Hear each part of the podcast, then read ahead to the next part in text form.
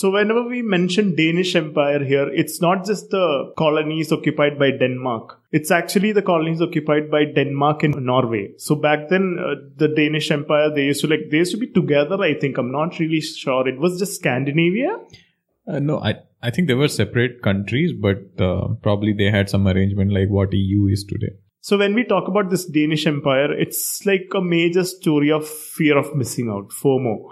Because when they saw like other colonial empires taking over India and the South Asian, the subcontinent, they were like, okay, we have to do something too. Like we used to trade with them even before the Portuguese did, and we lost everything. But now that everyone is back in business, we should get some money too, right?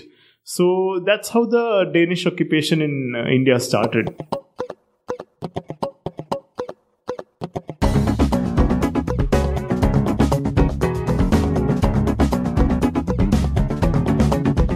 Welcome to another episode of Right Hand Geek Show. We are going back to the colonial series, and this time we're going to talk about Danish-Norwegian occupation of India.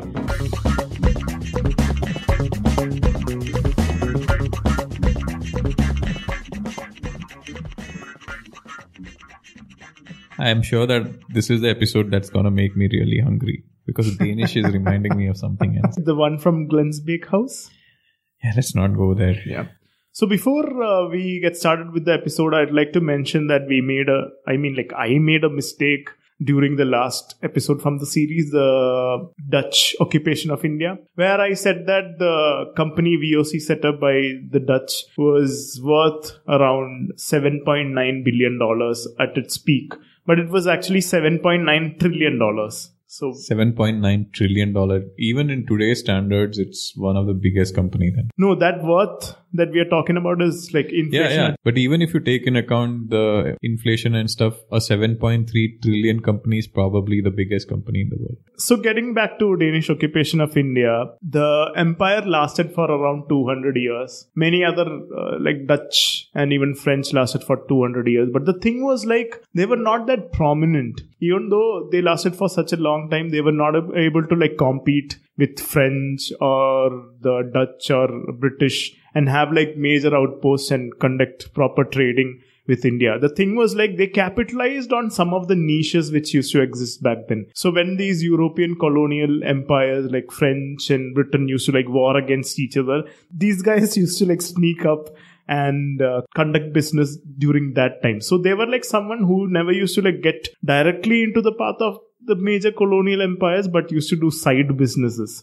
So everything started back in 1616 when they saw the Dutch and the British and the French occupying India and plundering whatever was there. So they were like, okay, we don't want to miss out on this opportunity. And the king back then, Christian IV, on 17th of March 1616 ordered that we need to create a Danish East India Company. I don't know why. So why are like people so stuck to East India? Yeah, like, are you not that innovative to come up with a new name or something? I'm not sure, but probably because they thought West Indies is actually India. They were like, the India that, we have on the... That misconception was fixed like 200 years before this, right? Yeah, because it's very hard to like make a change when it comes to like these hierarchical organizations, right? Or maybe like just... you start some... You file up for some... changes, it will take place probably like months later, right? Or it is because they just want to ride the success wave of East India Company as it was. Yeah, the name rings a bell, and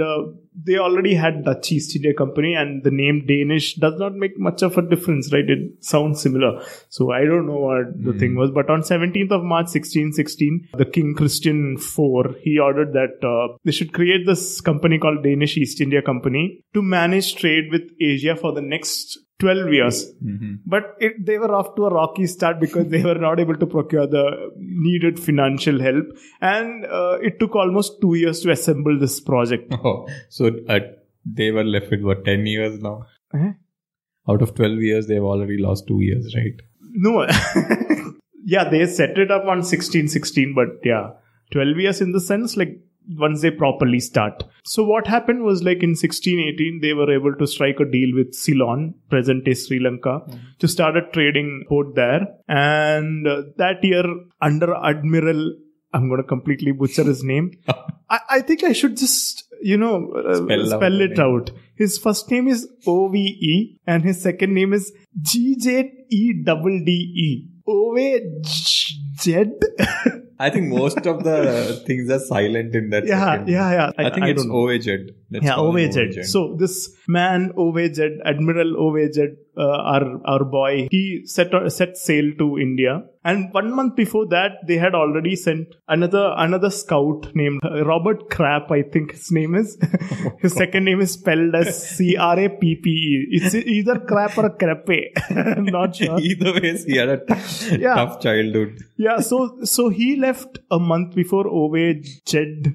Robert Crappe was like a scout to like figure out the route and stuff. It took almost like 2 years for them to reach the shore of Ceylon. Mm. So by that time, because they had to go on across Africa and India. Yeah, Cape of Good Hope, it's not that fun a journey, right? And probably like some of their crews thought that time like Earth was flat and they sabotaged or something. This is my wild speculation. But by the time they reached Ceylon in May of 1620, they had lost more than half of their crew. So Robert Crappe... yeah. Oh God. Robert Crappe. I'll call him Crappe. Let's call him Robert.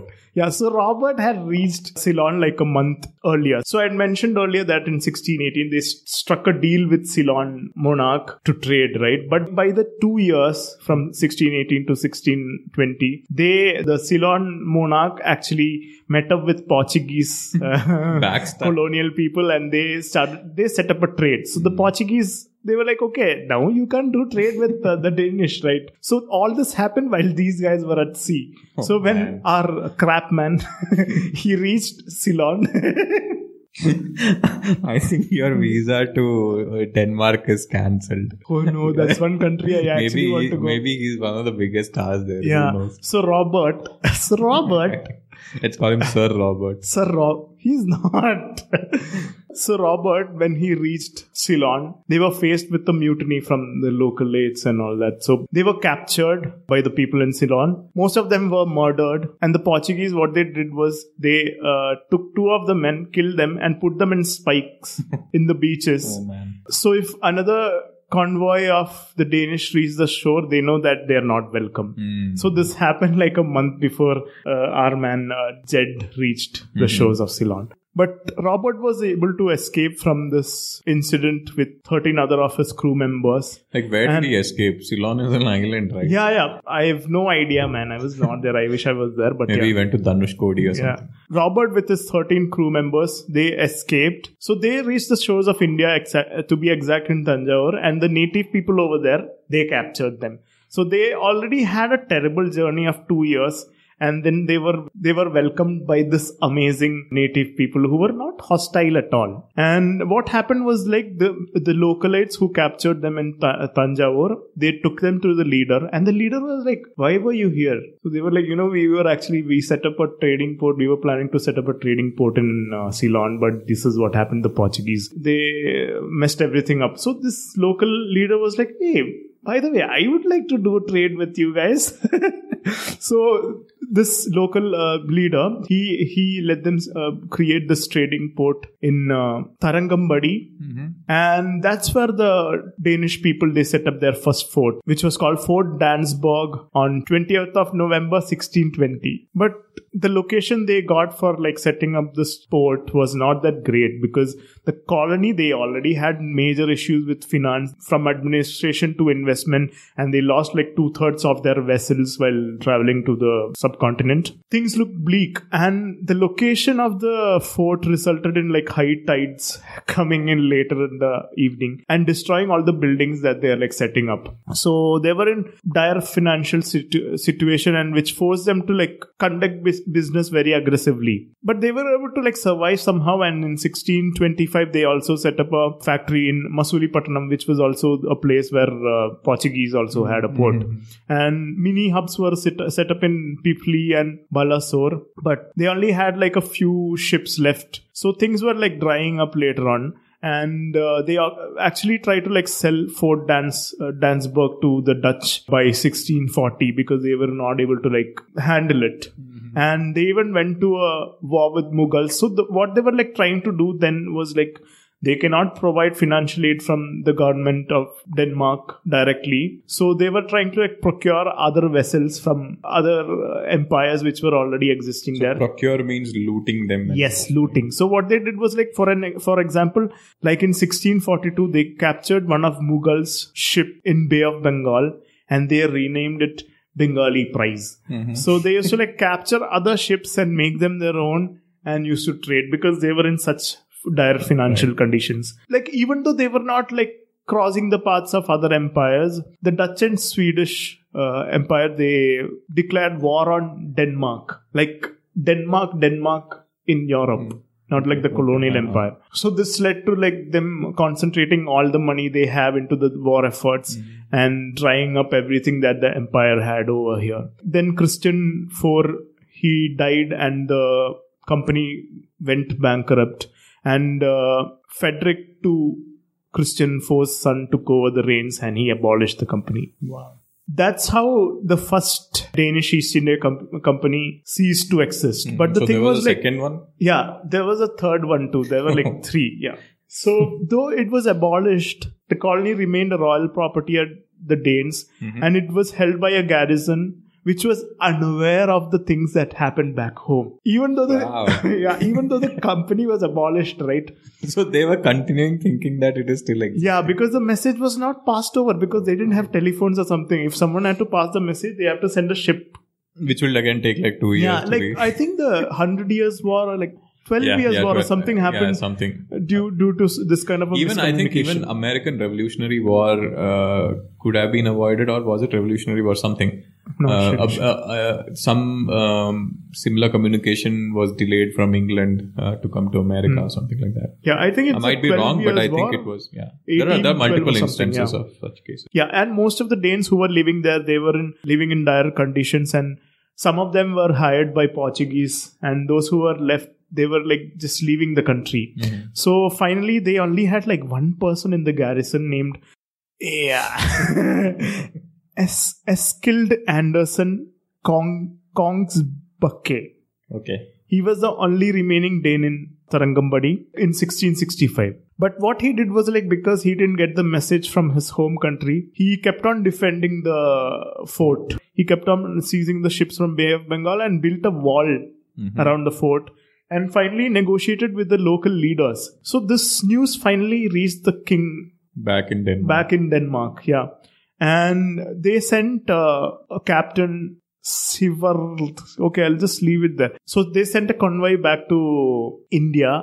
And finally when they saw that, okay, this guy has actually done some work, they decided to restart the company. Yeah, they resurrected the company after 19 years of isolation. Wow. But I really appreciate that guy's dedication. That he survived for so long. Yeah, so the thing was, I read a little bit about this guy.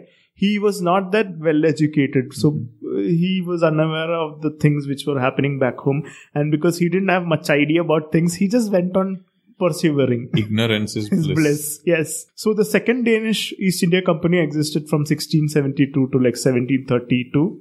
Around like, that's like 60 years? Yeah, 60 years. They resumed business with mainland Denmark and they set up outposts in Malabar Coast. They came into agreement with the local leaders and things were like looking good. They also started sending missionaries to India to convert people to Christianity. But the higher caste, they were reluctant to do that. They went against this thing. But slowly, finally, they started coming around the idea of, converting. So their main mission was that trade and then converting people. But in 1729, the Danish king, he forced the company to loan money to mainland Denmark, and which led to the company going bankrupt, and it was liquidated in 1732. So the second Danish East India Company also ceased to exist. But after the two failures in 1732 again, another company was set up called Danish Asiatic Company on 12th of April 1732. So it was given monopoly to control the trade with India and China for the next 40 years. Trade stabilized because it was given the monopoly. They were able to like maintain everything. And they started trading cotton in bulk from Bengal and the Coromandel Coast. And they also set up a port in Calicut in from 1752 to 1791. This one existed, where they procured pepper and traded it with the two continents. And they also planned to colonize Andaman and Nicobar Islands in 1753 November for the plantation of pepper, cinnamon, cotton, coffee and sugarcane. So they colonized the island next year in 1755, and it was declared a property of the Danish Empire in 1756. So probably that is one of the major highlights of their occupation in India. They colonized Andaman and Nicobar Islands, but the islands were very hostile. There were major malaria outbreaks and all that. Even other colonial empire, they coming and striking the Danish. And finally they abandoned the port in 1848. The years from 1772 and 1807 was said to be the peak of the golden age of Danish India, where the company lost its monopoly, which sounds like a bad thing, right? But it actually let all merchants trade with the colony. And it also means that the crown was able to take over the reins of the company. And the company had less functions. So they were able to concentrate only on the trading part. And the expenses also reduced. And in mainland Europe, countries like Britain, Netherlands and France used to fight with each other. So Danish, they made this their niche. And what they used to do is they used to trade with these colonial empires in the colonies, because France, when they're fighting with Britain, they don't want to trade with their colonial empires, right? So they capitalized on this and made a lot of money on that. And one more thing was when the British East India Company, after the Battle of Plassey, it exploded. They were everywhere. 1757, I think. Battle of Plassey, yes. It led to them reaching new heights, and the officers there, they started acquiring a lot of wealth. But it was against the rules for them to transfer these money they acquire from plantations and goods from the colony to mainland Europe. So what they used to do is that they used to smuggle all these goods and money they acquired through neutral grounds of Danish shipments. So they can't take it back with the British ships. So they used to do the side trade using Danish. Basically, they used to help the British officers launder money, and through that they made a cut. And in 1777, Andaman was turned over to the government by the Chartered Company. It was made part of the crown. But in 1789, the British, they came and conquered Andaman and became British territory. So even though they were at its peak during their ending times, you go out with a bang, right? That used to happen, but by 1807, they didn't have any ports and they had to leave the colony. So that's about it. Yeah, so not a big impact compared to some other forces, but yeah, definitely. If you look at it, the highlights would be building the fort. Building a fort and holding it on for 19 years when he didn't have any idea that the company, the government had abandoned them. And also setting up a colony and trading in Andaman was two of their highlights. So that's about it. The Danish occupation of India. Not that big a deal, but yeah. But something. Yeah. Anyway, cool.